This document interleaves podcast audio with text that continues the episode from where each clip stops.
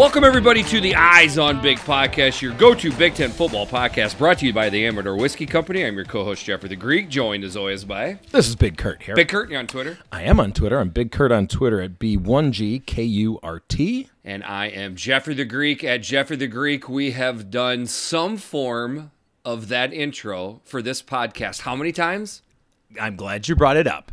200 times. This is the 200th episode for Eyes on Big Hey, Knox, I mean, man. yeah, Knox. that's a, that's an accomplishment right there. I think so. yeah, Uh, double century mark. Yeah. Um, and we don't have to wax poetic too much on this, but when we sat right here in the downstairs athletic club before it was dubbed the downstairs athletic club, it was just my basement at that point. Okay, well, I don't know. I think the first episode, I think we had already. Did we did I we say it that so. quick? Yeah, that was you. I didn't come up with that. No, You it did. was me. I remember we like as we are kind of planning leading up to the season, we were just brainstorming. We'd throw ideas back and forth, and that was. I feel like that happened before. Okay. I thought I don't know. I'd have to go back and check. Well, I'll sure, say but- I'll say this: there was a uh, once you told me that we're coming up on the 200th one. Just out of curiosity, I went way back to like Yeah. I think it was the first or one of Oh, the was first ones. Okay. And I was listening to it, and and Mrs. Greek was in the car, and she's like, "What? Why does this sound so weird? Why are you guys weird?" And I'm like, "Well, this is like one of our first podcasts." So if you remember the first few episodes we did, it was done in stereo, not in mono, Okay, and it didn't. It sounded weird because you'd be on one speaker, I'd be yeah, that's no other. way to do it. And I wasn't sure that that was right or wrong. And then I realized that every other podcast does it in mono, so Mono. I changed it to mono. So that was your early producing days. You live, you, I you mean, I- live and learn. It was on the job training. Yeah. Yeah, Yeah. all of it. Um, and then the first episode was uh, breaking down uniforms. Oh, was that? Yeah, that was Pretty the first. sure. And, and Wait, well, okay, it's the first one we recorded, but didn't we publish it after the season? After I think we published it after. the maybe that's what yeah, it was. I think so. Um, but and then Mrs. Greek again, she heard us the, the first time we recorded, and we're like, well, the best way to record this is obviously to just get all ginned up, Right. And, and then we come to find out, well, Not exactly. not the best way to do it. But anyways, long story short. You know, we just started hitting record at some point, and no, no way in the world did we think we would have enough listeners to make it 20 episodes, let alone 200. We True. literally could not do that without you people, the listeners. So thank you very, very much. We really appreciate it. I remember hitting publish and thinking nobody's, Nobody's going to listen to this. Why did we do this? And then, uh, like, I remember looking at the listenership after like an hour. I'm like, 40 people have listened. This is incredible. That is crazy. And I thought that was great that we that we in the first hour we had 40. Long story short, again, you, you can't do this unless there's an audience. There, there's that will actually tie in with a theme I have Ah. that we'll talk about here. Okay, in just good. a little bit. So, couple uh, uh, couple housekeeping items before we obviously get into the game. So, first and foremost, the big news this week was that Nebraska has extended Scott Frost. He will definitely coach the last two games of the year and next year into the year 2022 we believe it's a big enough story item that we're going to hit pause on that. We're going to move it to the back of the Yeah. podcast. So we're going to break down every game just like we normally do. But that's that's a that's not just a housekeeping item. That's almost like a like a building onto the house item. It's bigger than just you an know, addition. It's an addition. Yeah. So it, it, it'll have its own And a family room. Maybe we'll put something out on Twitter, or you maybe you could put it in the description where I the the, uh, Yeah. the Nebraska I'll do that. uh, talk starts after that. Um, I got a couple things here. Is there anything you wanted to touch on? Well, or- as long as we're on Nebraska right now, I just wanted to point out one thing because Nebraska's not playing this week, so we won't have an opportunity to talk about it. That it turns out Adrian Martinez has been playing with a broken jaw this year. broken jaw and high, And, high, well, high and, ankle sprain, and the ankle sprain. I mean, we kind of new. what a gamer! That's He- impressive. Yeah, he and he. It was alluded to, like I had heard through the rumblings of Nebraska fans. you know, Sure, that yeah. always hear everything that there was something with his jaw. Someone saw him in the dorms in the cafeteria, and he was just drinking a milkshake, and Right. he's been drinking milkshake. Every, he's got to have a broken jaw. That's a good point too. As far as keeping up with your diet, would would it be tough? Like, did he have So, to eat okay. through a straw? All right, I'll tell you a story. Okay. Deron Williams, who played basketball for Illinois, he was on the 2005 national runner-up team. He was known as the fat guard when, Okay. when he showed up at Illinois. Okay. He broke his jaw at one point and lost a ton of weight, and he came back and he was the skinny guard. I mean, he was always a little beefier, but Have we literally talked? Uh, Have we spoke about this on the podcast before? Because I could have sworn No, made a joke at one time like, could you break my jaw so I could lose some weight? I don't know, maybe. Okay. But he, he lost a ton of weight. and When he came back, he looked like a different player. That's one way to do it, I guess. Yeah, but you, not ideal for football. No. Um, so next topic would be college football rankings. We're not going to Oh, yeah. spend nearly as much time on this, but we have uh, six Big Ten teams ranked. Number four, Ohio State. Number six, Michigan. Number seven, Michigan State, which mm. we will break down shortly. And then a run of Big Ten West teams 18 Wisconsin, 19 Purdue, 20 Iowa. So as it turns out, there is six teams from the Big Ten in the college football rankings, six teams from the SEC in the college football rankings. So the first breakdown, the first hot topic on this is what you've seen all over Twitter. I've already heard podcasts talk about it. I don't know if we can add much more, but they seem to have Oregon 3 and Ohio State 4. Why? Because Oregon has beaten Ohio State head to head. Um, because there's nothing else I can look at on No. Oregon's resume, resume, aka wins and losses, that would point to them having a more impressive win than Ohio State. No. And Ohio State has more college football playoff cachet, so one would think they would be in front of Oregon. But why don't why aren't they? Well, it makes sense, right? They No, it makes sense. They I mean- beat Ohio State in their stadium. Here's my thing. There's not a lot of criteria here, but if if you're comparing two teams that have the same record and they've played head to head, I don't care what the stats say. I don't care what the eye test says.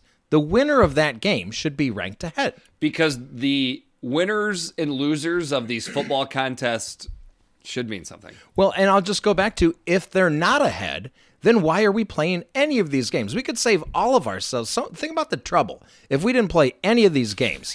We no, no nobody would have to practice, wouldn't have to get dressed for games. People wouldn't have to come to these big stadiums. You tear stadiums down.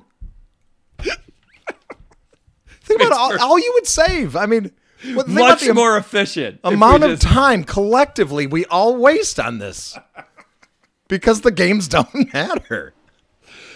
Oh man, I've never heard anybody break it down quite like that. That was fantastic. And of course, what we are alluding to is number six, Michigan, number seven, Michigan State. Now, the the only even remotely plausible argument I can give is Oregon beat Ohio State in the horseshoe, whereas Michigan had to go on the road and lost to Michigan State. At like, Okay. you maybe get me 15 to 20% down the road and then i just stop and go now wait a second Right. here. No. they got the same resume. It's the same record. Michigan state beat michigan. And here's honestly my take on this. This is getting to my theme. The reaction to the fans should matter because and i know you were being facetious all those things that you just talked about are why we play the Yeah. sport and and the stadiums getting filled up and getting money from tickets and the gates and advertisers all of that stuff matters and i know we've said this a thousand times in this podcast but none of that happens unless us college football Right. fanatics Right. are, are paying the money and doing this stuff And pretty much it seems like it's universal. Everyone that I see on Twitter wants the winner of the head to head to be ranked ahead. And that is my point. So why doesn't the college football playoff committee just lean into it? And even Michigan fans, dead serious, even Michigan fans were almost like giggle, giggle, snort oh, sure. because they, I think for the most part, they just assumed, you know, Michigan State would have one number uh, by their name and Michigan's would be the next one down. That's what I predicted Sure. on Twitter on Monday. So like, why did they? Why? Who? What are they doing this for? Well, Can I- you explain that to me? No, no, I can't. And then we and, move- And Barta, and I know it's not Barta, it's the whole committee, but he goes into the, oh, well, we looked at the stats and we we, we looked at the.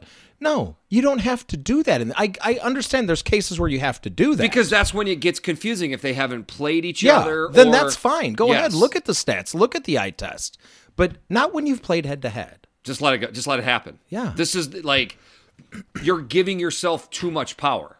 Yeah, what tournament do you win and the the loser advances? This doesn't work like that. Yeah, and then the other side is they go back to the eye test, or, or excuse me, they go back to see. And I just get confused with this stupid shit. But they go back to the head to head, right?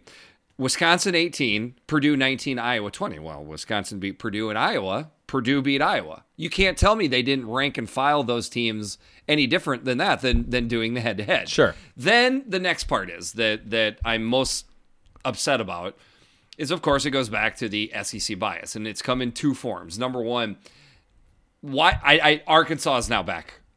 And, and and by the way, we are just reiterating what what our guy I'm gonna call him Spicy Shooty has been on since. Oh yeah, the- he's the- been on fire. which has been fantastic.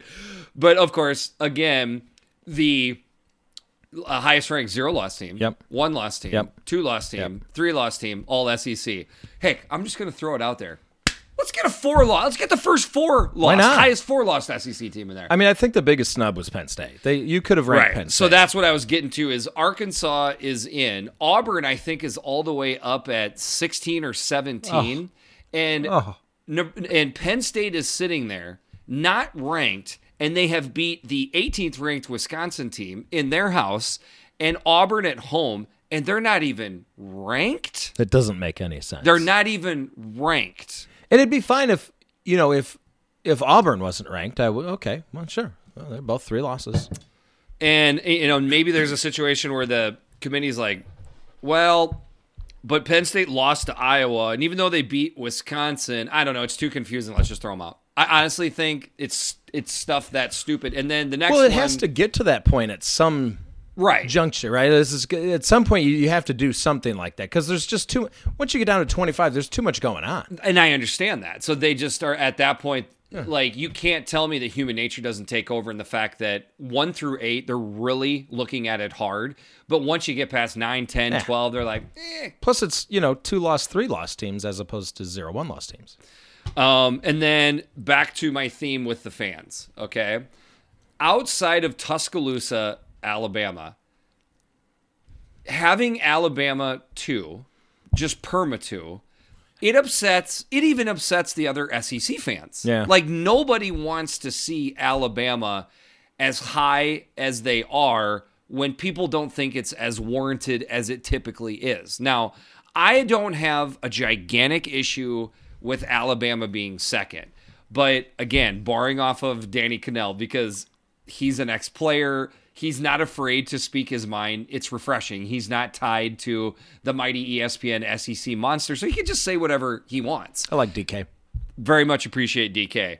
And so he's like, guys, it, they're just they're setting it up so that if Georgia and and Alabama play in the SEC championship, which everybody thinks they will, if it's a close game, they've got all the excuses that they have in the world I think so. to put an 11 and 2 Alabama into the college football playoff. And this gets back to my theme do you want to see Alabama get in with not winning the the conference and having two losses? No, I don't want to see it. I bet you 99.5% of our listeners don't want to see it.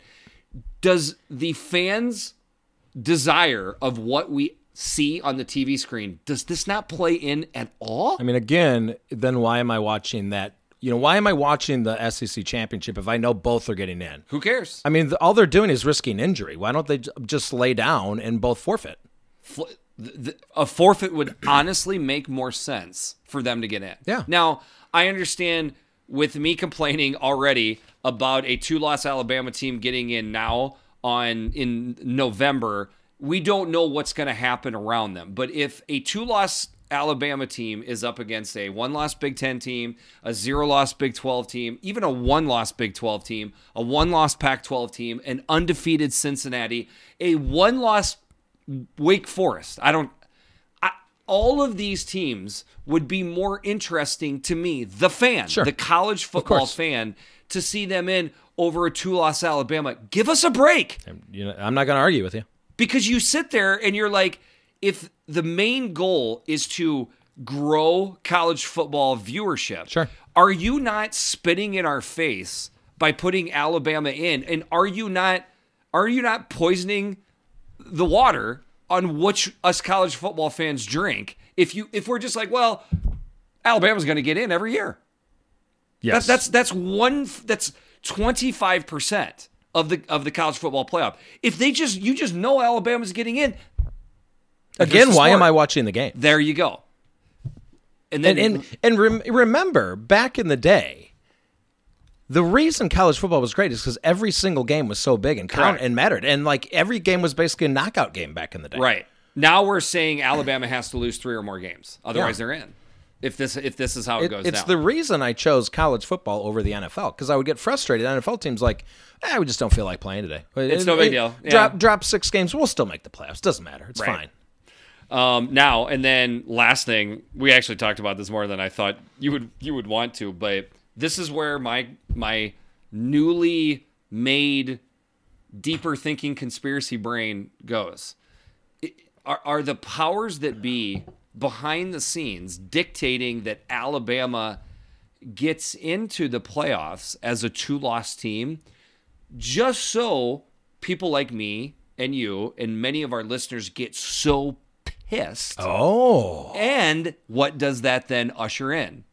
The 12 team playoff. They're they're they're purposely setting it up so that we get pissed So that everyone so just that says, it well- speeds up the 12 well, yeah. I mean, we already have the twelve team. I can't remember what year that's going to be, It's but not it's not finalized yet. I thought it was finalized. is, it, they they put a pause on that. oh, they did. They did. It was very close and they're like, "Eh." And then the Texas and Oklahoma shit went down and all of a sudden it froze. Okay. It is not a done deal. Well, okay. So maybe uh, you know, I, I like this. I like this it that- conspiracy. I enjoy conspiracies. I didn't used to, but there's one for you right there. They're pushing the twelve team playoff. Yeah, this, There you this go. is we're all getting manipulated. Okay, The big, the deep college football state is, Yeah. is pushing the. all right. So um, last thing here, I was just kind of curious. We're kind of getting to the end here. Um, I had made a prediction in our in our outlandish prediction podcast. Oh, yeah. the Big Ten West would finish with more wins versus the Big Ten. Yes, you did. Okay. Yeah, that was my my big one. Yeah. Technically, that's still alive. All right. right now as it stands the big ten east is got 10 wins versus the west and the big ten west has eight wins versus the Okay. east with three games to go Oh boy. so it's gonna need a sweep the, here. the west would have to to sweep out now don't think that plays into my predictions or what i want to see. I, I don't really have any skin in the game. It's not like i put any money on it but so it could as it stands right now if i had to predict how it would go by what vegas would say i think it'll wind up 11 to 10 so i said 11 to 10 west. I think it's going to wind up 11 to 10 Yeah. east. And I think most years it's probably pretty close to that. Okay, and that's kind of my point. And and here's what is interesting about that: Illinois, Maryland, Oh god, Illinois should have won that game. right? Ah, they blew it. Michigan State, Nebraska, Yeah, well, I mean, Nebraska kind of blew it. uh, Penn State, Wisconsin, a little Yeah. bit more well, of a but Penn State won that game. That, Okay. that was that was straight up. win. Michigan, Nebraska. At least some with some of these a toss up, right? Yeah. And Iowa, Penn State. I'm just saying. Yeah. Every one of those I mean, it's, games. it's razor thin. Uh, that difference that, is razor thin. That that is my point Okay. right there. Like nobody thinks again that the Big Ten East, the Big Ten East is better than the Big Ten West. The, the three teams we just listed off, they're all in the top ten for the Yep. Big Ten East. The Big Ten West is is you know down in the teens and the twenties. With that being said, I believe these when these two divisions square off to each other. I wish there was more people than just this podcast that would spend a little bit more time putting thought process into the fact that there's some good football being played on both sides. It usually plays out pretty well. Okay. Um, okay, wanted to wait. Well, let me ask you Yeah, a question. Is this a punting podcast? You're damn right. This is a Punted Okay, podcast. so I I'm going to read this Dustin Schutte tweet because I thought it was good. apropos of the Eyes on Big podcast. Dustin says, in a shock to not one person, five of the ten semifinalists for the Ray Guy Award are from the Big Ten: Blake Hayes, Illinois; Tory Taylor, Iowa; Brad Robbins, Michigan; Jordan Stout, Penn State; and Adam Korsak from Rutgers. Yeah. is, is that something? dude, it's incredible. And you got the San Diego State guy who's incredible. I mean, wish I wish he was in the Big Ten. No shit. And then there was like a Tulsa guy, and I can't remember, but it was it was If, basically if that if that guy, the San Diego State guy, was in, we we should call it the Big Thighs. You know, Absolutely. the Big Ten because God, Theismann. I'm just. It's I know. going to drive me nuts the till my worst- end of days. the worst part is we thought of Eisman, but we didn't think of Theismann. We were. It, it just fit in so we, was we were right going there. down the path. It was right there. Well, we need the to- weekly Eisman, the downs. Oh, man, we could have had a weekly Theismann too, who had the best punting performance. We still week. could. We still Could could. we just usurp it when it, we just we just it's ours now and we unabashedly I think we take it. can. Can- I mean, we, we saw it on Twitter. Maybe we could find the guy and just you know ask Yeah. him if we can have it. Like you'll see people on Twitter that steal memes. Like I am a meme stealer. Can we just be a, a Let's not even find that guy. Let's just take it. Just to take it. Yeah. Let's not even ask. Sounds good. All right, that gets us into the games. Week 11, six games. So we got 12 Big Ten teams in action. Two teams are idle. The red hot Illinois Fighting Illini and the red hot Nebraska Cornhuskers for completely different reasons. Huskers are red hot. Illini are orange hot. Okay, that makes sense. So again, all Big Ten versus Big Ten. All times times that we're giving are Central Standard Time. All games take place on Saturday, November thirteenth, and we are back into the. I cannot explain it. No night games in November. What are three in the three in the morning, three in the afternoon? What I Shooty was cheering it on. For personal reasons. Yeah. Yeah.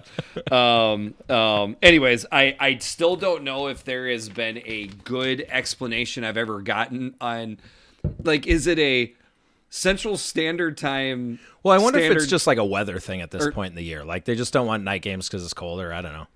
Does that make any sense to you? Like you, mean, not to me, Like you amazingly get in the second week of November much worse Yes. weather than you did one week before. Apparently. because we had a night game last weekend. Maybe the committee is setting the times. Yeah, and I just said Central Time Zone. I meant uh, daylight savings time. We're on Standard Time now. Right? We're on standard time Yeah. now. So I picked my my uh, kindergartner up at 4:50 today, 4:45, and he walks out and he goes, "Dad, why is it dark out now?" Awesome. That's pretty like, cool. Son. You are entering into a world that you will quick understand does not make sense. But here's the thing about this this daylight savings time. Shouldn't you do the savings time now and then the standard time during the summer? None of how it's how it's Why said, given to it, none of it makes sense. It's so They're dumb. literally doing it backwards. Like, wouldn't you appreciate right now if it was light until 5:30 instead of 4:30? Well, but that was, I believe, the thought process was before we had all these, you know, fandangled lights that we could put anywhere. People needed to literally get bleep done while they had the light of the day. So they wanted to move stuff up so people could get more work done in the morning because by the time it got So you wanted to move it to the morning. correct. Well, But okay, we've no, just adopted that. But we we have we have advanced beyond that now. I don't know. I don't That's my best guess. That's as as little as I've read into it. That's how I understand it. We've See, already but- got a long podcast. We got to move on. All right. but, but we need to do an episode on daylight savings time. put, put it down for the off season. All right, first game up, the eight and one number six ring Michigan Wolverines at the six and three Penn State Nittany Lions. This is an eleven o'clock a.m. game on ABC line. Pick 'em. Wow. We haven't Pretty- seen haven't seen many of those. I'm pretty sure this is our first pick 'em on the pod, uh, or at least it is. oh, last I don't- years. not on the last two years for sure. Last two okay. years. All right.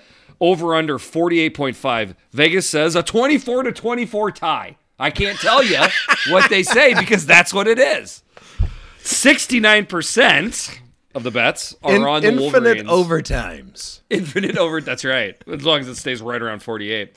So we got a rubber match here for James Franklin and Jim Harbaugh, aka Khaki Pants. They entered this game three and three against each other. Um, as as far as if somebody made a list, right? Big Ten lore, coaches versus coaches. You know, obviously the 10 year war Sure. is going to be number one. Then you start ranking out, you know, well-known coaches typically are going to be um, at the bigger universities against each other. Wouldn't wouldn't Franklin and Khaki Pants? It, it's up there. This, this is this is a good coaching rivalry. It's got some cachet, baby. It's got some cachet.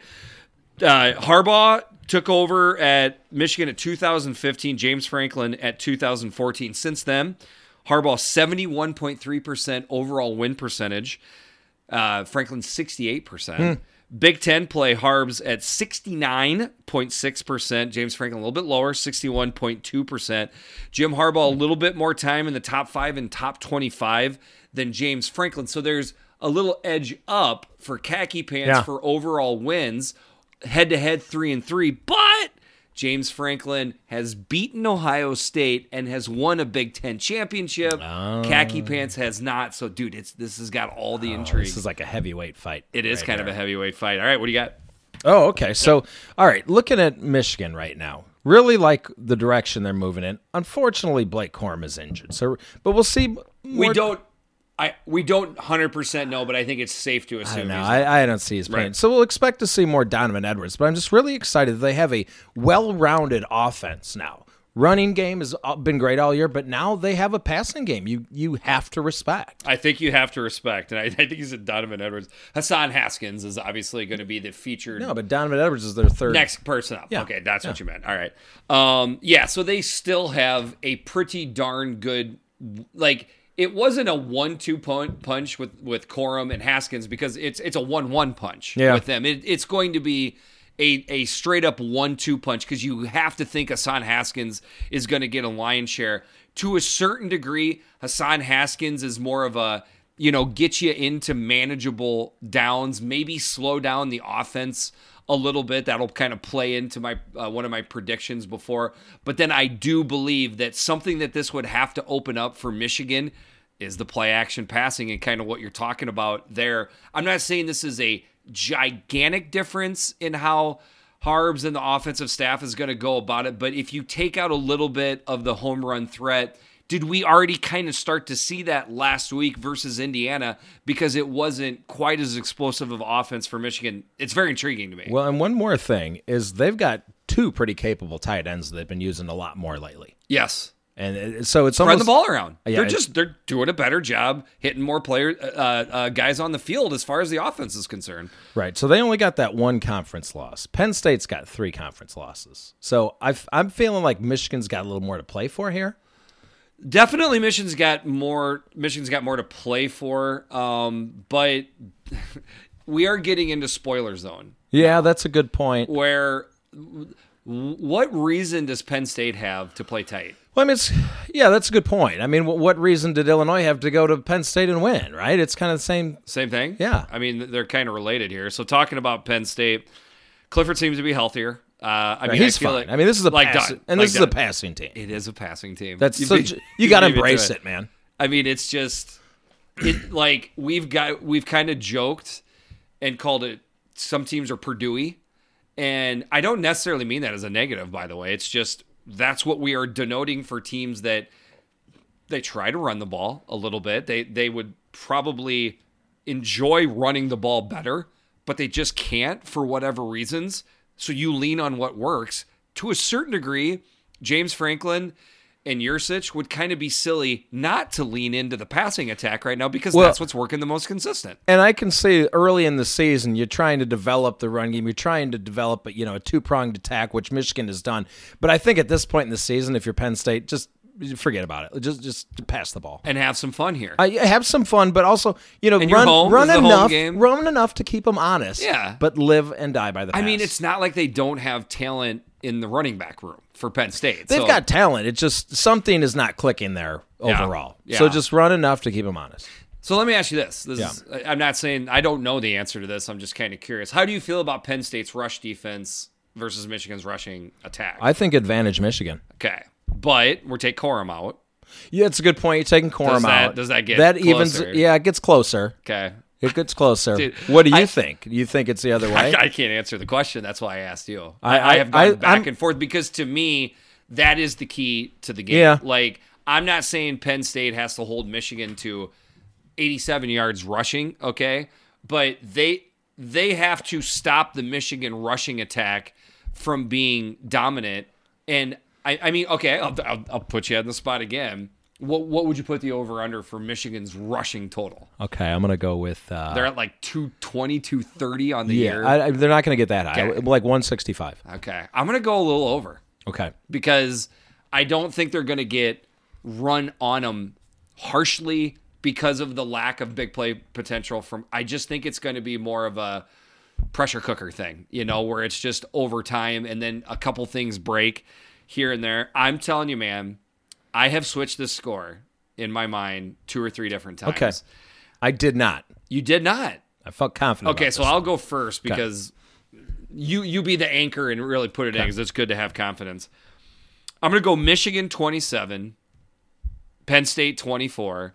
Um, at one point, the under in this game was flirting with my Amador lock of the week because I, but then it's the it's the potential explosiveness of the Penn State passing attack Yeah. and the and the overall don't give a shittedness of just going out there. So perhaps it's a situation where Penn State goes at it and Michigan has to catch up, or it's just kind of a big game feel to it. So I'm still going to edge under at 47, under the 48.5 total, but that's what I got. Okay, so I've I've saw I've seen a lot of people who are like, yeah, I just feel like Penn State. I, I'm feeling it. I'm feeling it. I get the opposite feels. I'm going with a Michigan win. Michigan 24, Penn State 21. Okay. And at 43, that's a fairly easy under. So both taking Michigan to win by three, both going under. Yes. Next game up, the three and six Northwestern Wildcats at the six and three number eighteen Wisconsin Badgers. Eleven o'clock a.m. game on E ESPN two. Mm, Mowens. Line Poor Beth. Badgers by twenty four point five. Over under forty one. So Vegas, you want to hear? You want to hear? Uh, Vegas nailing what they think the total score is going to sound like. sure. Vegas is saying thirty three to eight Badgers. Oh gosh, that's perfect.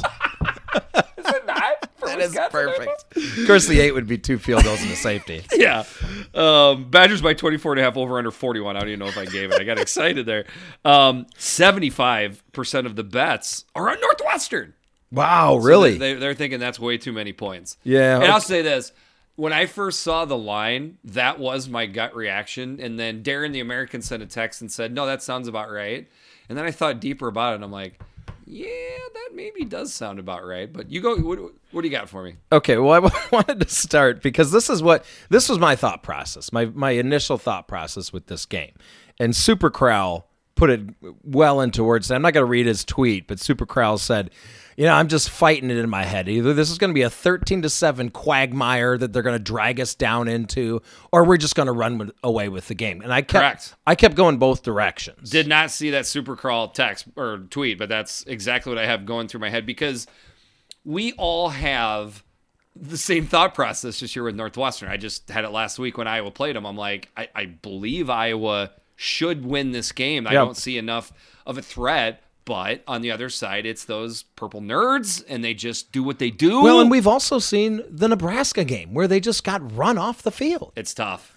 It's tough. But like, and then you know, continuing on Northwestern, they have had. I feel like they've had a little bit of calming down factor from their offense. Like, Yeah. like we now know who the number one person is on the offense. It's their running back. We Yep. know who the quarterback is. He he's he's got some moxie. He can Yeah. stand and deliver a ball. There are honestly good things to feel about with the Northwestern offense. I, I'm not I'm not totally threatened by their pass catchers. That's, I mean, that's still there. They just don't have big playmakers there. And- they and just what- don't have one. and what does it take to beat the Wisconsin defense? I mean, it's going to take something special. then unless you bring something special on the other side, which would be this this man-eating defense Right. that can bottle up the Wisconsin rushing And their attack. defense has improved a little bit. I mean, it looked good against Iowa, but it's the Iowa offense. So does that even really count? We don't think so. I mean, it's not. This is not the normal Northwestern defense. No, and it's not really the normal Wisconsin offense. Well, but- I don't know. It's running to form, It is. except Chez Mellusi. Now that's another one. Che Yeah. Louis getting injured. I don't. I don't see him playing. So they're really going to have to lean on Braylon Allen. And, and- and we know who they don't is- have- who is the better running back of the two. He is. but we're getting deep into the season, and, And it- they don't it have make a you deep room. I know, and and does it make you a little bit nervous that you're going to have to be running uh, so hard on a freshman? I, I don't know, maybe he has turned 18 at this point, but still a young person, right? But then I look back at last week, and, and Wisconsin beat the cheddar out of Rutgers. Like it, it wasn't even a contest, and like it's not just about like the offense scoring points to get points on the board. Work with me here. It's about doom, doom, doom, doom, don't mess around with Jim. And mm-hmm. that defense is forcing turnovers. Oh, yeah. And it's putting their offense into such better positions. And because of all those reasons mixed, mixed together, Mertz is he's looked better the past two or three weeks. Okay. That's all there is to it. Okay, he has, but here's the other thing.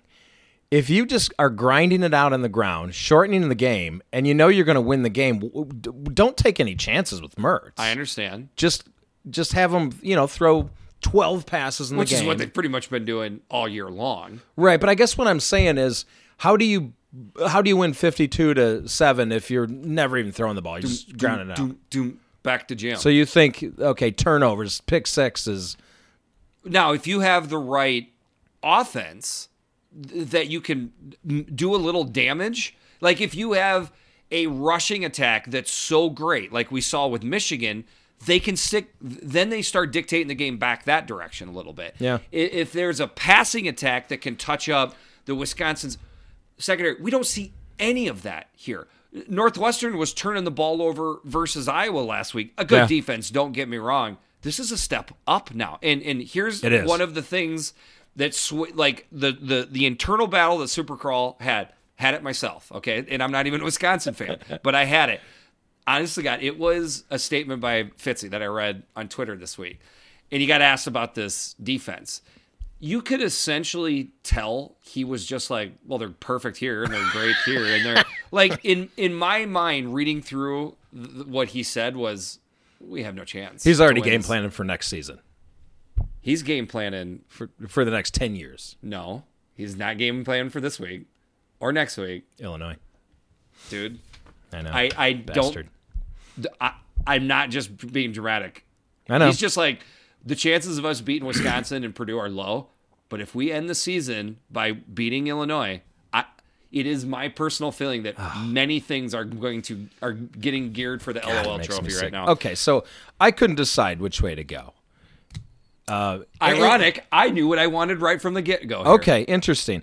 And you know, I'm not gonna. I, I like throwing that Amador double barrel lock on the unders here, but what if they do crank off 57 points? You know, so you can't do that. But uh, so I settled right in the middle on the score. I'm going with Wisconsin, Wisconsin 27, Northwestern 7. Okay. So Northwestern does cover here. And at 34, that's an under. All right. Um, I mean, I'm not far away. I've got Wisconsin 38, Northwestern 6. So that's a pretty easy Wisconsin cover. But at 44, that's technically an over. I'm just scared of Wisconsin getting Yeah. over the over by themselves. Yeah, they could. They Which, by, by the way, if it's going over, they're pretty much doing it by themselves. Oh, yes. I, I will be. I will be shocked if I see a double-digit number by Northwestern. Yes. Yes. Like it, special teams. Okay, we should do it. Special teams or Graham Mertz is is how they would get to double digits. We should do an over under on total Northwestern yards. Yards. I mean, I don't think you can set it over 200. It's got. No, I think it's got to be like 185. Okay, 185. Yeah, What are you taking? under. okay, I'll, I'll go over. That's a good number. Yeah, I'll so. go over, but that's a good number. Okay. All right, next game up, the four and five Rutgers Scarlet Knights at the two and seven Indiana Hoosiers. Eleven o'clock AM game. Shockingly, is on Big Ten Network line. Hoosiers by seven. Yeah. Huh? That surprised me. Over under 42. So Vegas is saying 24 to 17 Hoosiers. 73% of the bets are on the Scarlet Knights. Huh. Interesting. So we saw Rutgers travel from the east to the Midwest against an ice school, by the way, Illinois, and they took care of business. Right? Played a pretty good game. I thought Illinois would would be better in the line of scrimmage. Rutgers was better in the line of scrimmage. I don't. Why can't they do that again? I don't know. But if you look at if you look at the last 5 games, there's one outlier. It's the Illinois game. It's a good point. They have they but have they played only really good teams. I mean, they played That's Ohio true. State. They That's played true. Wisconsin. That's true.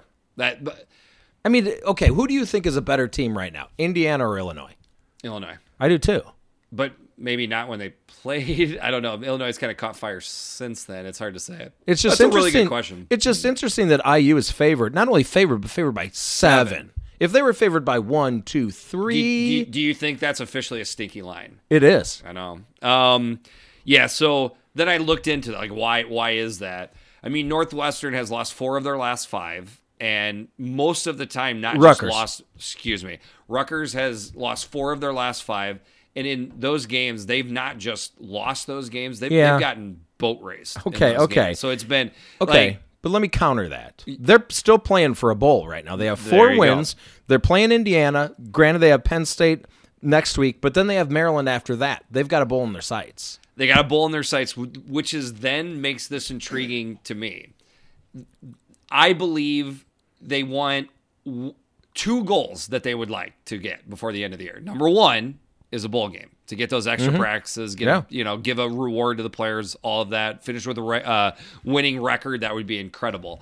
The next thing is, do you, do you get the feeling that they want to get their super fresh quarterback some game experience here? Well, we talked about that. He can play all three games remaining, I believe, bowl, but not the bowl. but not the bowl, but and preserve a red shirt. Okay. And they, so they have to win two of their next three. Yeah. Do you think that's going on right now where Schiano is like, Sure. You know. yes, I do. I, I, I want to get him experience, but I want to make a bowl. I don't know. It's just something that's funny. Uh, by the way, the, here would be the notes I would have. Tell me which team I'm talking about. Need to find an identity these last three games, but what's going on at quarterback?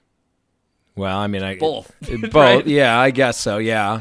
Because But I, would mean- say more Indiana. Okay, uh, and I originally wrote it down for Indiana, but I just jokingly thought, you know, that that also applies to Rutgers because Rutgers is doing the spin the wheel, three four quarterbacks they're playing. Yeah, that's And- weird. And, right now, from what I'm hearing, switching over to Indiana, Tuttle might play. Oh, really? I hadn't heard that. That's that's the rumor. Interesting. Well, So- that would change things a bit because I I Just figured assumed it was McCulley. well, I figured it was McCulley, and I figured at this point in the season, the Hoosiers are just uh, th- th- they're just planning for next year. Let's just go out there, have fun, So learn, learn about the seven point win? Because there is nothing I can point to on their defense or offense that I have confidence in No. right now. No, I mean, and if McCulley's playing, he doesn't have rapport with the wide receivers yet. You don't have to worry about that. So all you can do is just kind of pin your ears back, focus on the run game.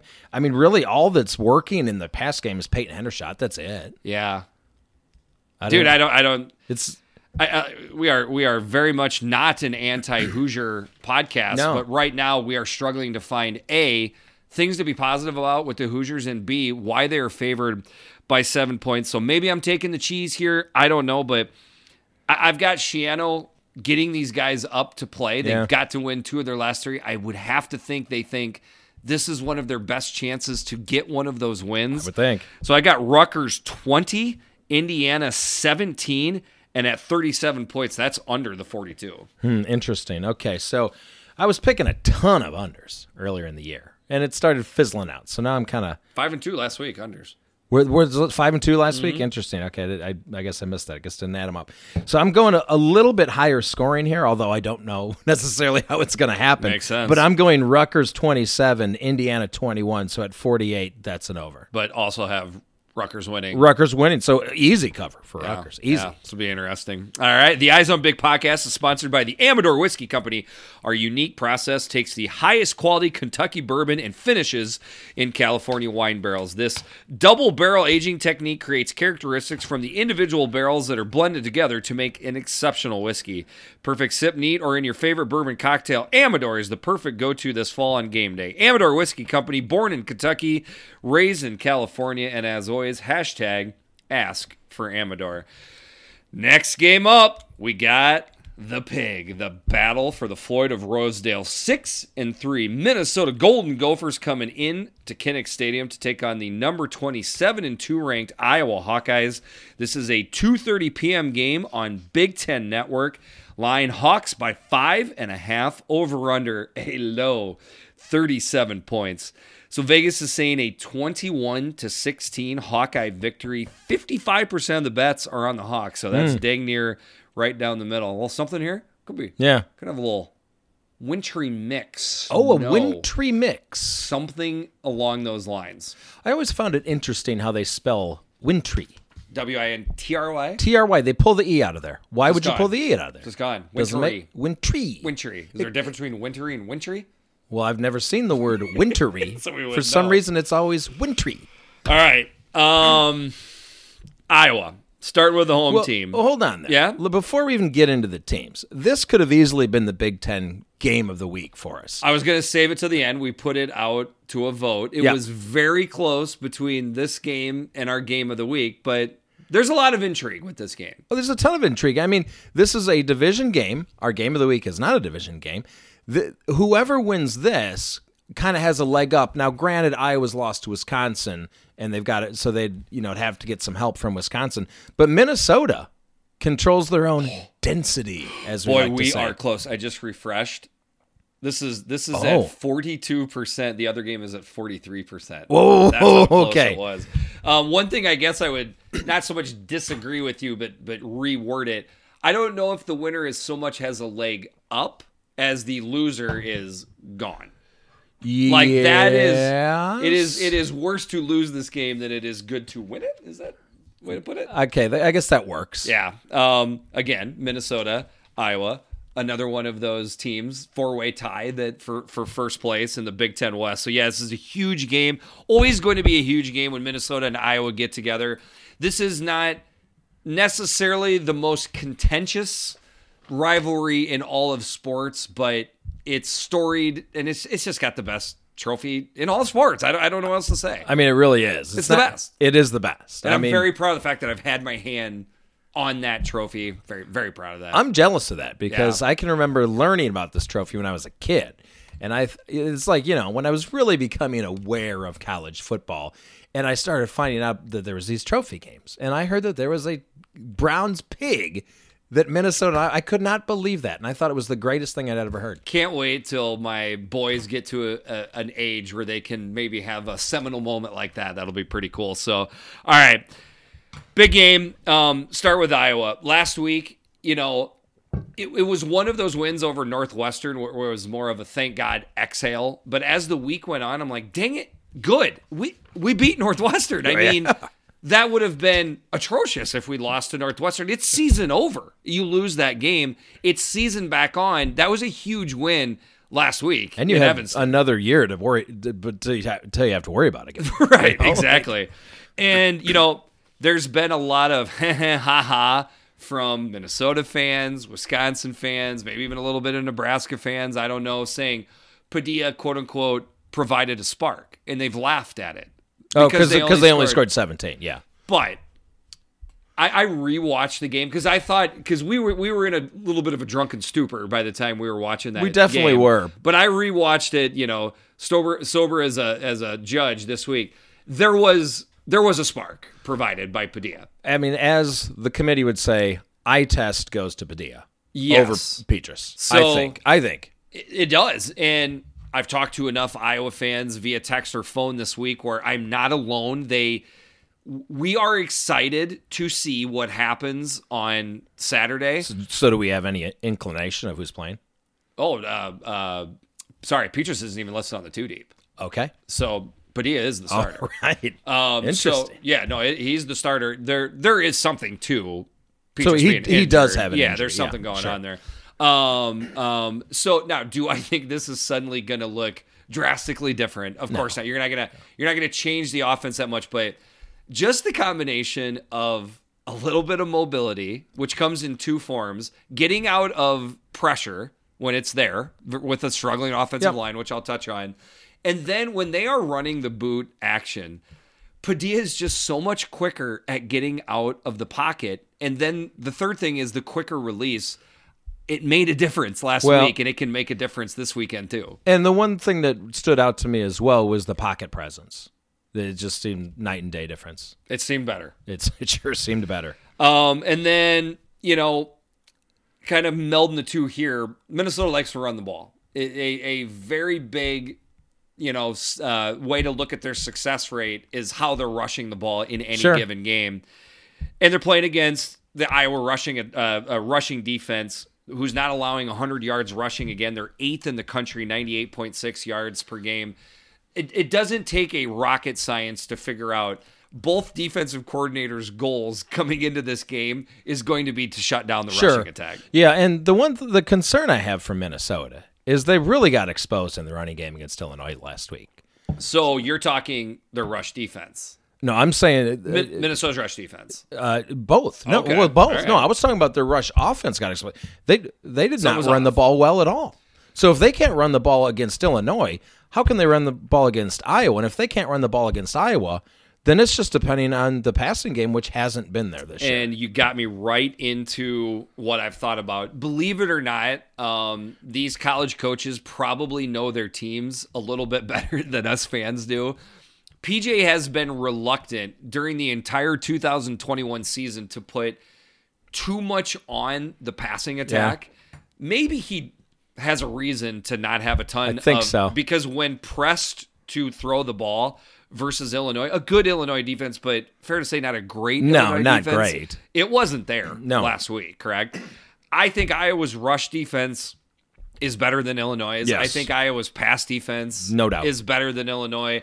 So it it it would be concerning for me as a Minnesota fan on where you think the rushing attack is going to come from. On the flip side, I still don't think Iowa's rushing attack on offense is fixed. No. It, it looked better last week because of two things. I do think Padilla adding a wrinkle helped, but it was going against the Northwestern defense. So what we have here is two teams that aren't going to be able to run the ball, but they can't pass the ball either. correct? Yeah. But and then but yet there's flashes of passing attacks from both There is. teams. That's a good point. There are. like I Minnesota's passing attack has definitely been more consistent and better than Iowa's Yeah. this year, but it it's looked stagnant lately, right? There's been concerns lately. Iowa now maybe has a little bit of influx of something to be excited about. Another thing too, again, like the freshman receivers looked even better than Yeah, I thought they they, did. did. upon second Sure. sober watch this week. But one thing that would make me happy or give me confidence, what I should say for Minnesota, Iowa's offensive tackles still are struggling. Boye Mafe, Yeah. number 34, defensive end.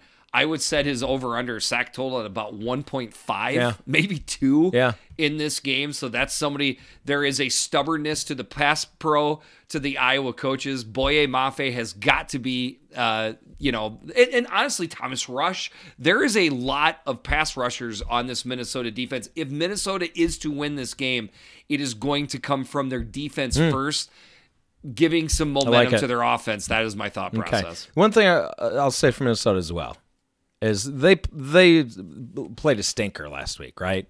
I don't I don't see that happening twice in a row. I think they're gonna come ready to play because I think PJ will have them ready to play. So I see a bounce back, and I do see a good football contest here. Okay. Okay, so I'm gonna go. It's gonna be close. I'm gonna go. Iowa winning the game, 19 to 17. So that is a Minnesota cover, and at 36, that's not only an under, but that is my Amador double barrel lock of the week. Okay. So your total is 36? 36. Th- That's one point under the over under. And you're, you're making it your lock of the week? I'm still making it my lock of the week. Okay. I like it. I don't know if I've ever had somebody have either one of us have had the lock of the week only be one point off either the line or And the over under. That's fair. I know. I thought about I love that. it. I well, I thought about that, but Yeah. hold on. The other ones I was considering. I was considering. Let's see the the Northwestern Wisconsin total, Yeah. but then Wisconsin going Wisconsin going, on. So. I just I look at these two I understand. poor offenses against two good defenses, and I it's still I don't Dude. care. I'm going. That's still my lock of the week. Well, you'll you'll get a kick out of mine then. Okay. Um, yeah, I mean, I think we kind of see the same thing. Um, I am not a big trends guy. Okay, like too much changes year to year, but coaching staffs that have this much continuity, like Iowa and Minnesota, there's something to it. There's something to you know, we figured we'd take the win and leave the time timeouts type of thing. Like there's something going on where Yeah. it seems like it seems like the Ferentzes enjoy winning this game and they put a lot into it. There's even some wrinkles from the Iowa offense gasp that you typically see in this game. I think we're going to see enough of that. Iowa 23, Minnesota 13 total 36 Hmm. Yeah. points. So we got to the same. Okay. So I'm taking the under. I don't like it quite as much as you do to make it my lock of the week. Okay. Next game up, the five and four Maryland Terrapins at the eight and one number seven ranked Michigan State Spartans. This is a 2:30 p.m. game on Fox. Line Spartans by 13 over under 62. Vegas is saying 37 to 24 Sparty. 69% of the bets are on Sparty. Okay. So Maryland needs one more win. Yeah. They're at five and four. They've got something to play for here. Don't even need to say it. Michigan State obviously has something to play for here. So, for me, the, a, a huge part of this for me with Maryland comes down to how well does Taulia Tagovailoa play in this game. Pretty much. I mean, that's pretty much been the case all year. If he's turning the ball over, forcing balls, it's been bad news for Maryland. But I feel like this is a good matchup for him. That's not the kind of defense he's playing that does that. So I feel like, and, and, and we know they give a ton of yards passing, Michigan State's defense does. So I feel like this is tailor made for him to have a good game. We must look at these teams pretty deep because I have same notes. I have the same read on this as well. I would say there's two factors for Maryland. Uh, Taulia Tagovailoa. And then I, I, don't know. We're getting a Jekyll and Hyde from the Maryland defense at yeah, this point, are we right. not? Or but, or is it or is it pretty much Hyde? It might just be Hyde. Yeah. Like it's just not that good of a defense anymore. Right. So I think what we're pointing at is this is going to be a high scoring game. I think so. I think we got the same read on that. And Maryland wants to get to six wins. They want to get to a bowl. That is definitely a successful season for Maryland playing in the Big Ten East but they've got three games to get to six wins. They've right? got three games. So they got Michigan State, Michigan, and then at Rutgers. Okay, so th- they've they've got two very legitimate. Well, Michigan. This is a tough game. Don't get me wrong, but I think they're going to. What I, what I, I guess I'm saying is with Rutgers being at the end of the year, I is there you feel like the, you got that in your back pocket a little bit, a little bit, and why play tight in the first place? Let's just this falls back into another one of these teams that's like are, are they they can just play loosey goosey as well like as a yeah. as a michigan state fan this game makes you a little nervous doesn't oh, it? oh, i think so okay. i mean i think michigan state i think their fan base is going to have a permanent pucker for the rest of the year yeah we should i should ask you know dougie and standing room spartans a little bit more like because I feel like it's a combination of, of butthole puckering, but like playing with house money at the same time. Kind of where Maryland falls and, in there. Well, and then after Maryland, you, are at Ohio State, but right. then you're home versus Penn State. So, yeah, did you expect to win those before the year? No, right. But do you expect to win? Maybe split them right now? Yeah, probably. Yeah, yeah. interesting. Um, Michigan State, we're already kind of talking to them. So obviously lost to Purdue last week.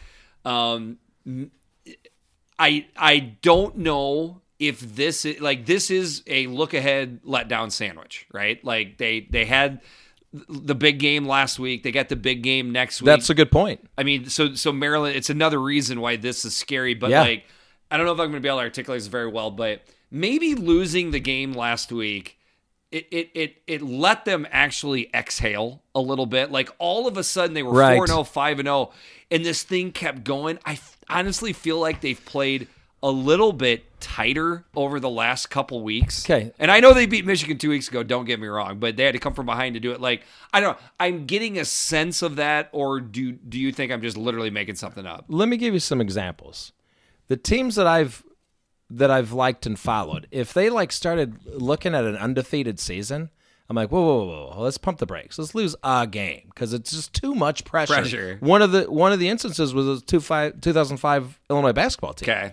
They were 29 and 0, and I'm like, we got to drop one here before the tournament, and and we and, did. Right, and you know, obviously, those expectations to go undefeated are baked into the cake if you're Ohio State, Alabama. You know, it's a little bit different with Michigan State right now. Obviously, they've But had think- amazing runs before, but they're I. The psyche of the fans is one thing for Michigan State, but the psyche of the Michigan State coaches and players, I don't know it. I'm just intrigued by it because this has been this this season's come out of nowhere. Big game last week, big game next week. Now Maryland, there's just so I think much it, ta- intrigue it here. takes the pressure off. And then on top of it, I feel like Payton Thorne is part of the reason why I've had a little bit of lack of confidence with Okay. Michigan State. Still love Kenneth Walker, obviously. He's been incredible. But there's a Hmm. lot of pressure on Kenneth Walker now, too, because I don't know if we're getting quite as much out of the passing attack for Michigan Well, but State. the thing I like about Michigan State's offense is look at what they did against Michigan, where they they weren't passing the ball all that way. and well. they found a way. But no, but what they did is they just said we're going to lean on Kenny Walker. I feel like it's their safety valve. If they really have to, well, we'll just run him thirty times in a game. And eventually he's gonna he's gonna find a, a crease. He's going to find a crease. Um, part of the reason they've they've had to put points on the board is the defense is not fantastic, and the pass defense. Oh God, it's atrocious. it's pretty bad. It's bad. Like if they don't get to the quarterback, it's awful. I was deni- Sometimes I was they in get to the quarter. Yeah, I was in we all were. for a while. We all were. It was too But much fun it's to watch. it's bad. it's too much. You didn't want to admit it. right? Didn't want to look at it. So we both see points here, Yeah. right? Um, this for a second there, I was intrigued. You know, like you you showed me the way last week by showing a a big time you know ability to call an upset. I would not scoff at anybody putting Maryland on the money line here. This would be No, I wouldn't either. right. I could would- see that happening. It would make a lot of sense. But in the end, I feel like I still feel that Michigan State has got the won't to to be able to pull this off. Mm-hmm. I still don't trust locks in big games like this. So I've got Michigan State 33, Maryland 30. So that's a uh, Maryland quite an easy cover. And at si I was really hoping this was going to be like a 56 or I know, I 57. know. So I could so I could go over finally and take the Amador lock of the week on that. But I don't know. 63 points is a lock. So I'll go over, but just by a little bit. Okay, I'm not far off from you. I've got Sparty 34.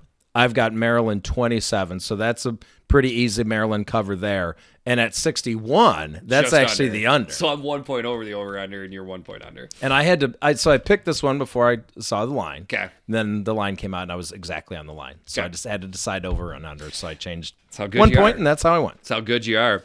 All right, that big brings us to the Big Ten game of the week, as voted on by the Eyes on Big listeners. Thank you very much. Forty-three percent to forty-two percent. That's pretty good. Every almost every week, I would say, you know, all but two weeks. I don't even have to. No. We we both know what the Big Ten game of the week is. A couple times we deliberate on this one.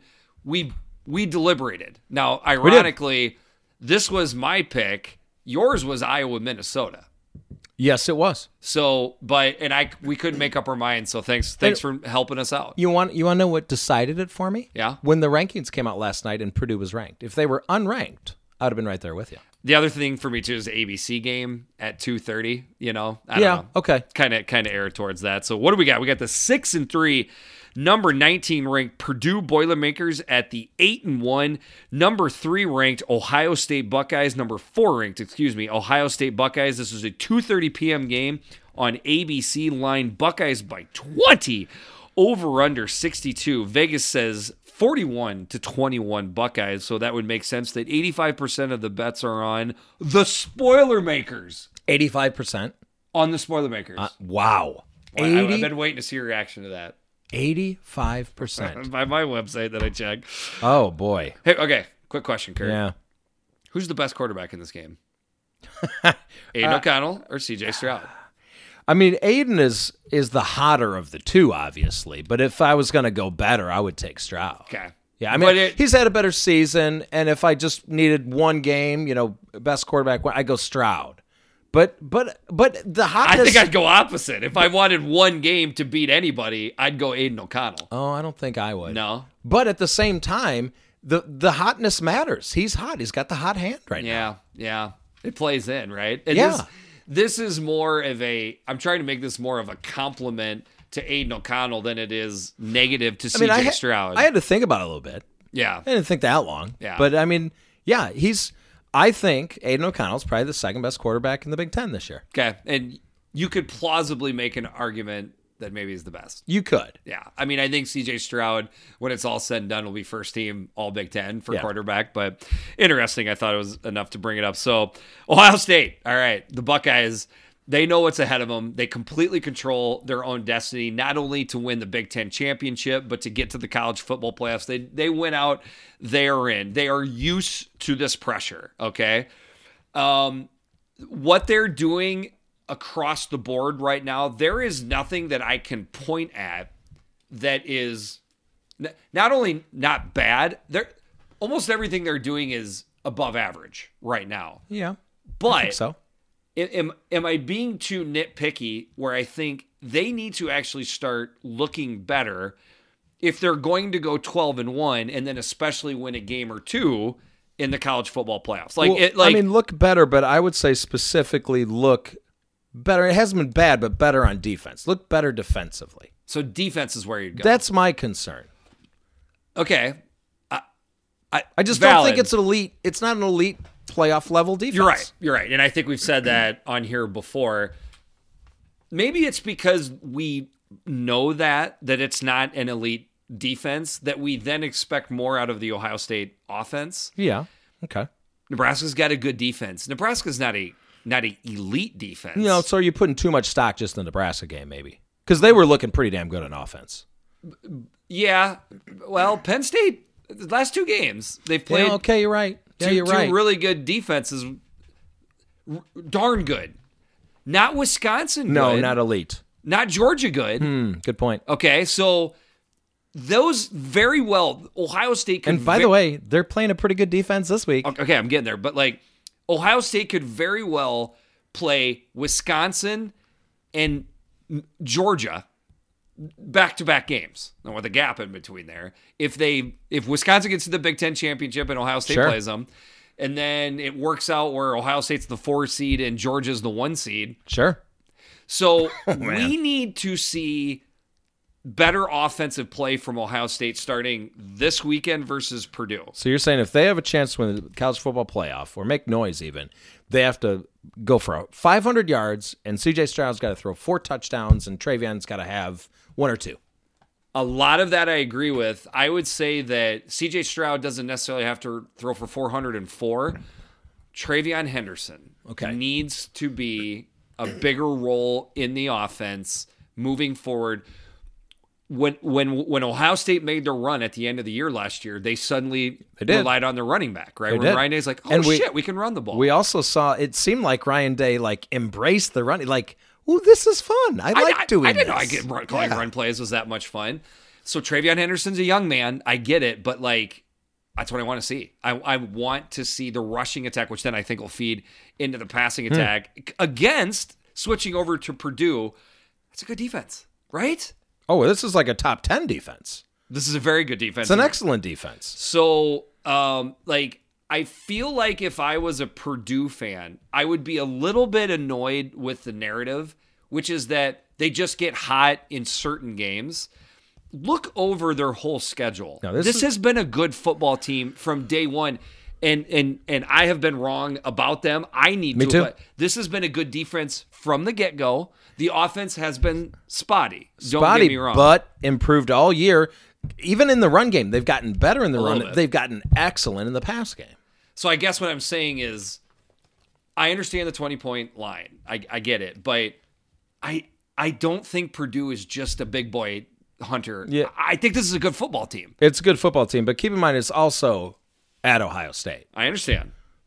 and And- and, they are ranked. So and I know how funny is it that every single Purdue fan across the board did not want to see No. their name come up in the college football rankings. when I want, like I my notes before the before the rankings, because I wasn't sure if they'd be ranked or not. I thought they could be. I certainly didn't think they'd be up at whatever was 19. But I'm like, you know, if they're unranked, this is just going to be a huge game. Yeah. You, you, if they're unranked, you have to not necessarily expect a Purdue victory, but Now, I think it's hilarious because obviously the number by your your team name shouldn't or maybe doesn't make a difference. I think it makes a little difference. So you and what you're you're talking about is the psychology of the football team. Yes. Okay, that's fair. I, I do. I'm okay with that. Um, I would say a bigger factor in it would be it was another big moment for Purdue last week. You typically have a very natural crash. Uh, we saw him crash against Wisconsin. Okay. And well, and maybe it was because Wisconsin has a fantastic defense. By the way, Right, but they had, but but we didn't really. Remember, we kicked ourselves. We are like, we should have seen that. Yeah. Should have seen that coming. Yeah. But they had just beaten Iowa. Yeah. It's tough. Okay.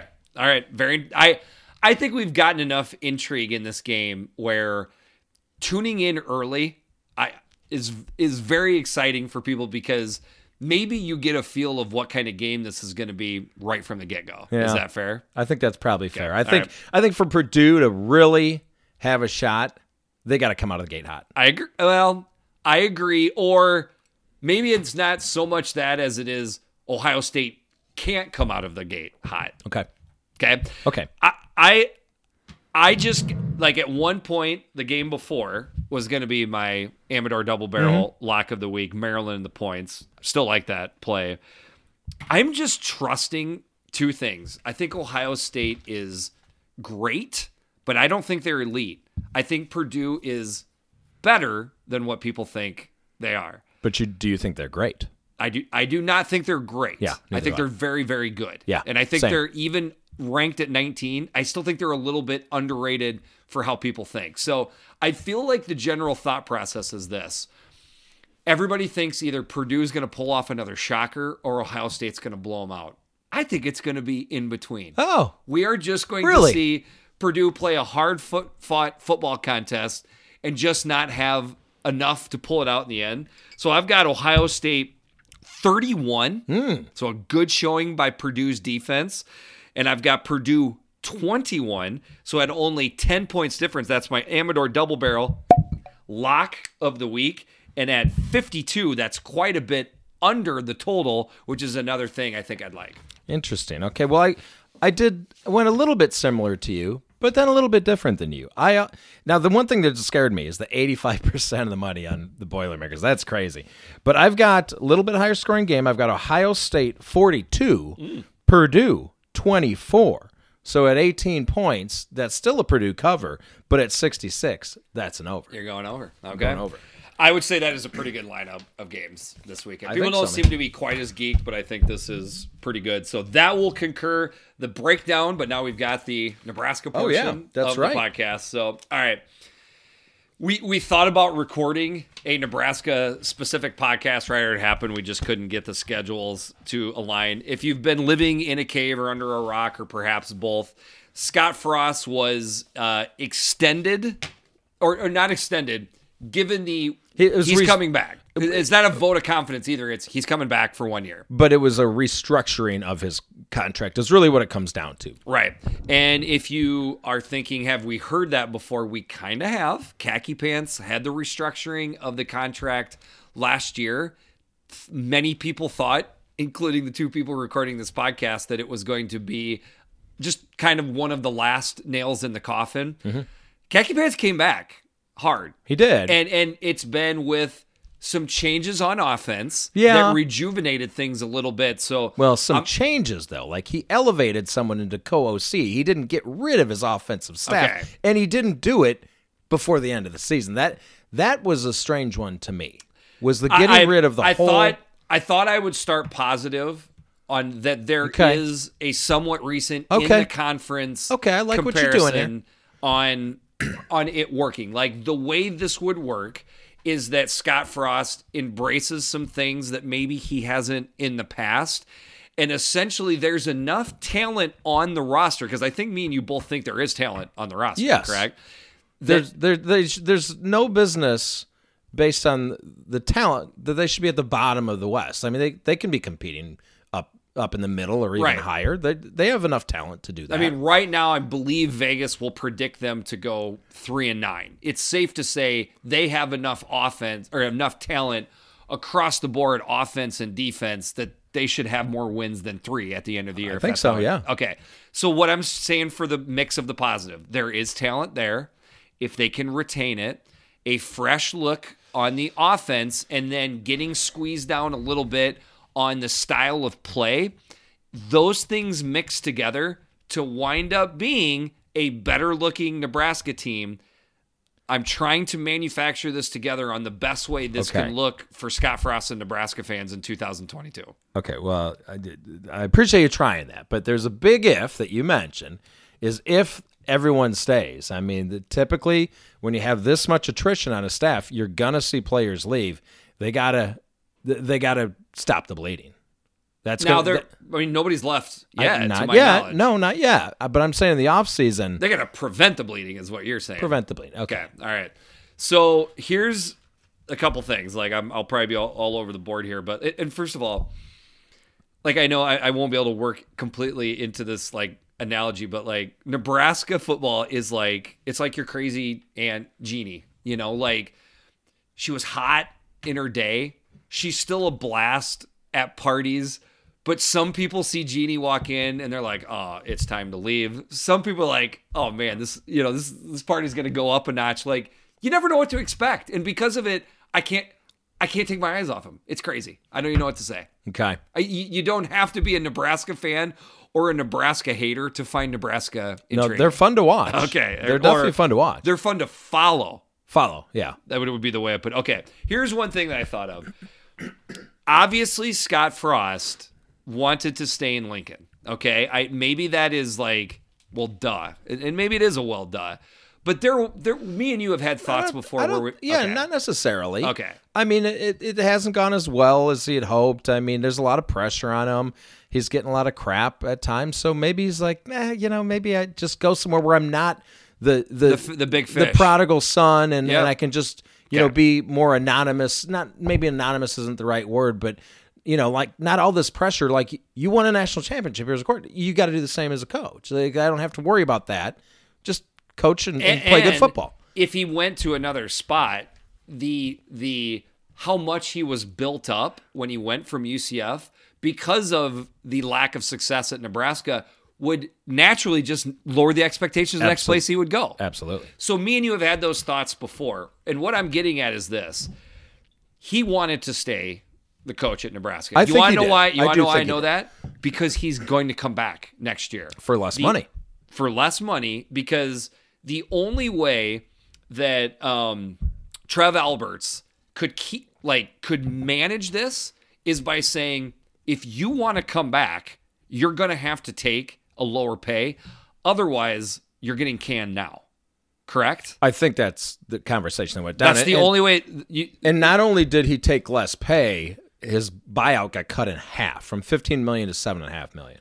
so that like you know you know as far as negotiation is concerned you always got to picture yourself what does this person have to offer what do i have to offer essentially what trev alberts had to offer is you get to keep your job for one more year to give this one more shot Yes. if Tre- if if scott frost had no interest in that that's it that's the end of it is it's time's done Well, he's and he could have walked away with more money with way more money. so that to me is that No, he wanted Scott Frost deserves credit for that. He deserves respect for that from Nebraska fans.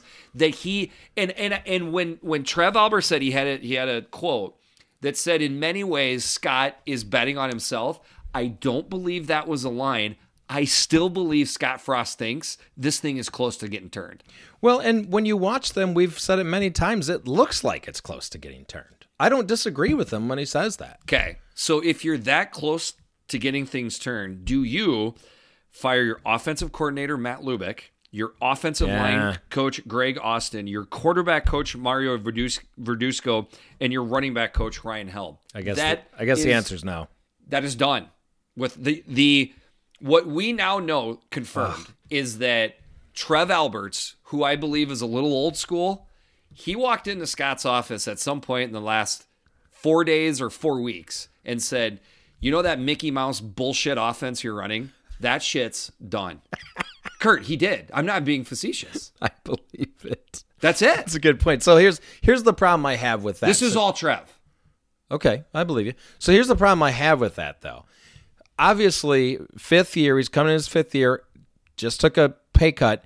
Obviously, he's on thin ice, right? Right. How do you attract a good coaching staff if you if you only have maybe like the coaches that they're talking to have to know I may be going to Lincoln for one year.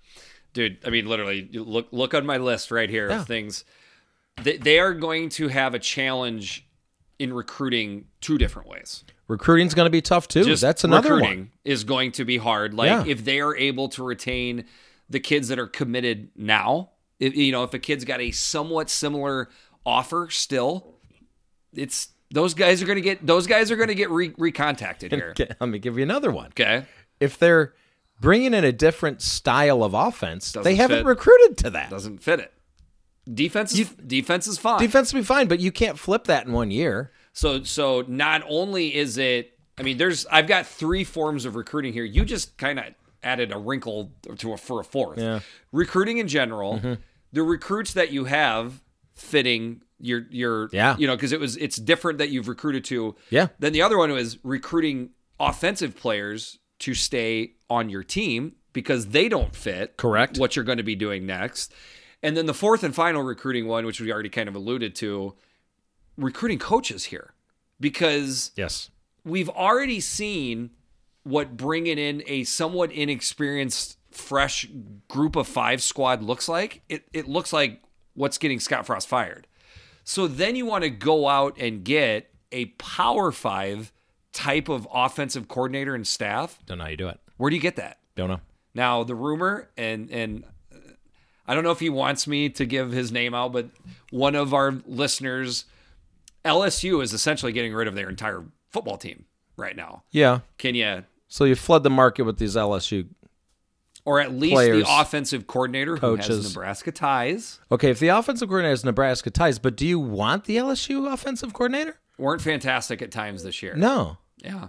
I, I'm I not sure you do. like all of this working or not working seems to me that's going to hinge on who that offensive coordinator is and who he brings with them that they're comfortable with Obviously, that's the big hire right there. because the because that's the that's like the only hire. Right. And then because after that, it would sure seem to me that Scott Frost is moving into a CEO type of position. right. Well, that's what we've heard from Steve Sipple. He mentioned that, which I don't know.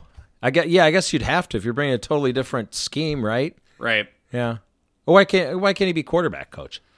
Well, maybe, maybe. I, don't. Th- I think offensive coordinator and play caller is going to be removed from him. I don't know how he could wind up being the OC play caller for a completely new offense. Maybe he could be special teams coach. I I'm mean, just saying it- that is that kind of- interesting. I mean, that gets into. I mean, I hadn't. Thought you of that. probably could do it, but uh, it was kind of a joke, meaning they need to hire a special teams coach. Okay, so that gets us into like, like if you look at how it, how, this is what's intriguing. This will be maybe an off-season pod. I'll go through it quickly, but essentially, y- you know, you start breaking down how you can dole out your coaches and their roles and their duties. I think there's three factors. Number one is your head coach got a position, or is he just a CEO? Yeah. Kirk Ferentz is just the CEO. Okay. Right. The next one, three four or four three, makes a big difference because a three four, you almost exclusively have two coaches that are coaching the linebackers. You hardly ever see a three four system. Yeah. Like the outside linebackers and inside linebackers are basically two different. Sure. Okay. Good point. And then the last one is do you have a committed special teams coach or not? Yeah. And what's interesting about Nebraska on their defense, their defensive coordinator, Chins, who now everybody likes, his only role is defensive coordinator. That's so you just one. you don't have a lot of positions to give up. Then they got a D line coach, two linebackers coach, and a secondary coach. That's five coaches on the defense right there.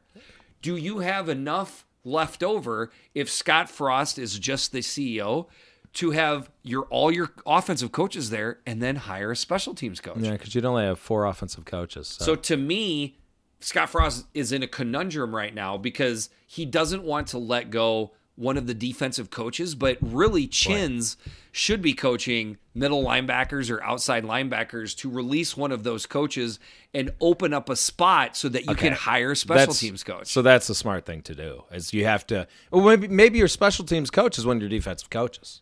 or your special teams coaches, which they've kind of tried to do, but what team screams I need a committed defensive Oh, special God. teams Nobody more than Nebraska. So the quote today was a little bit misleading on Twitter.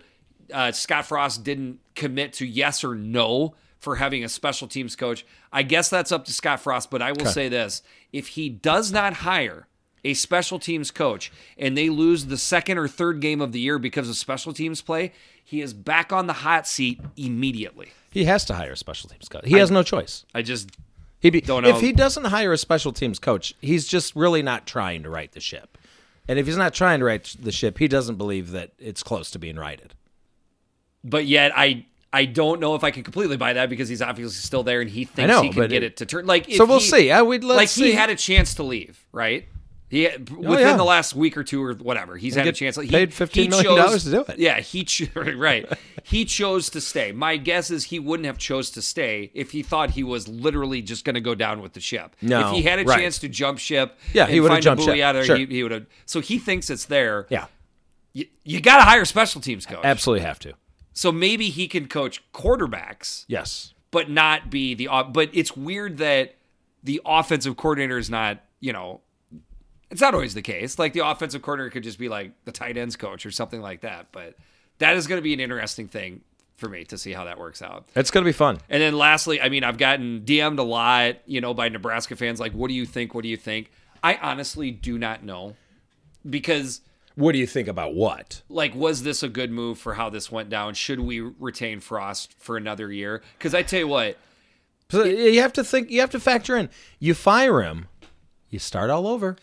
And in what is believed to be is going to be a crazy coaching carousel. That's market. right. That- yes. USC, Washington's going to get rid of their coach. It looks like in a matter of hours, if it hasn't already happened since we've recorded this podcast.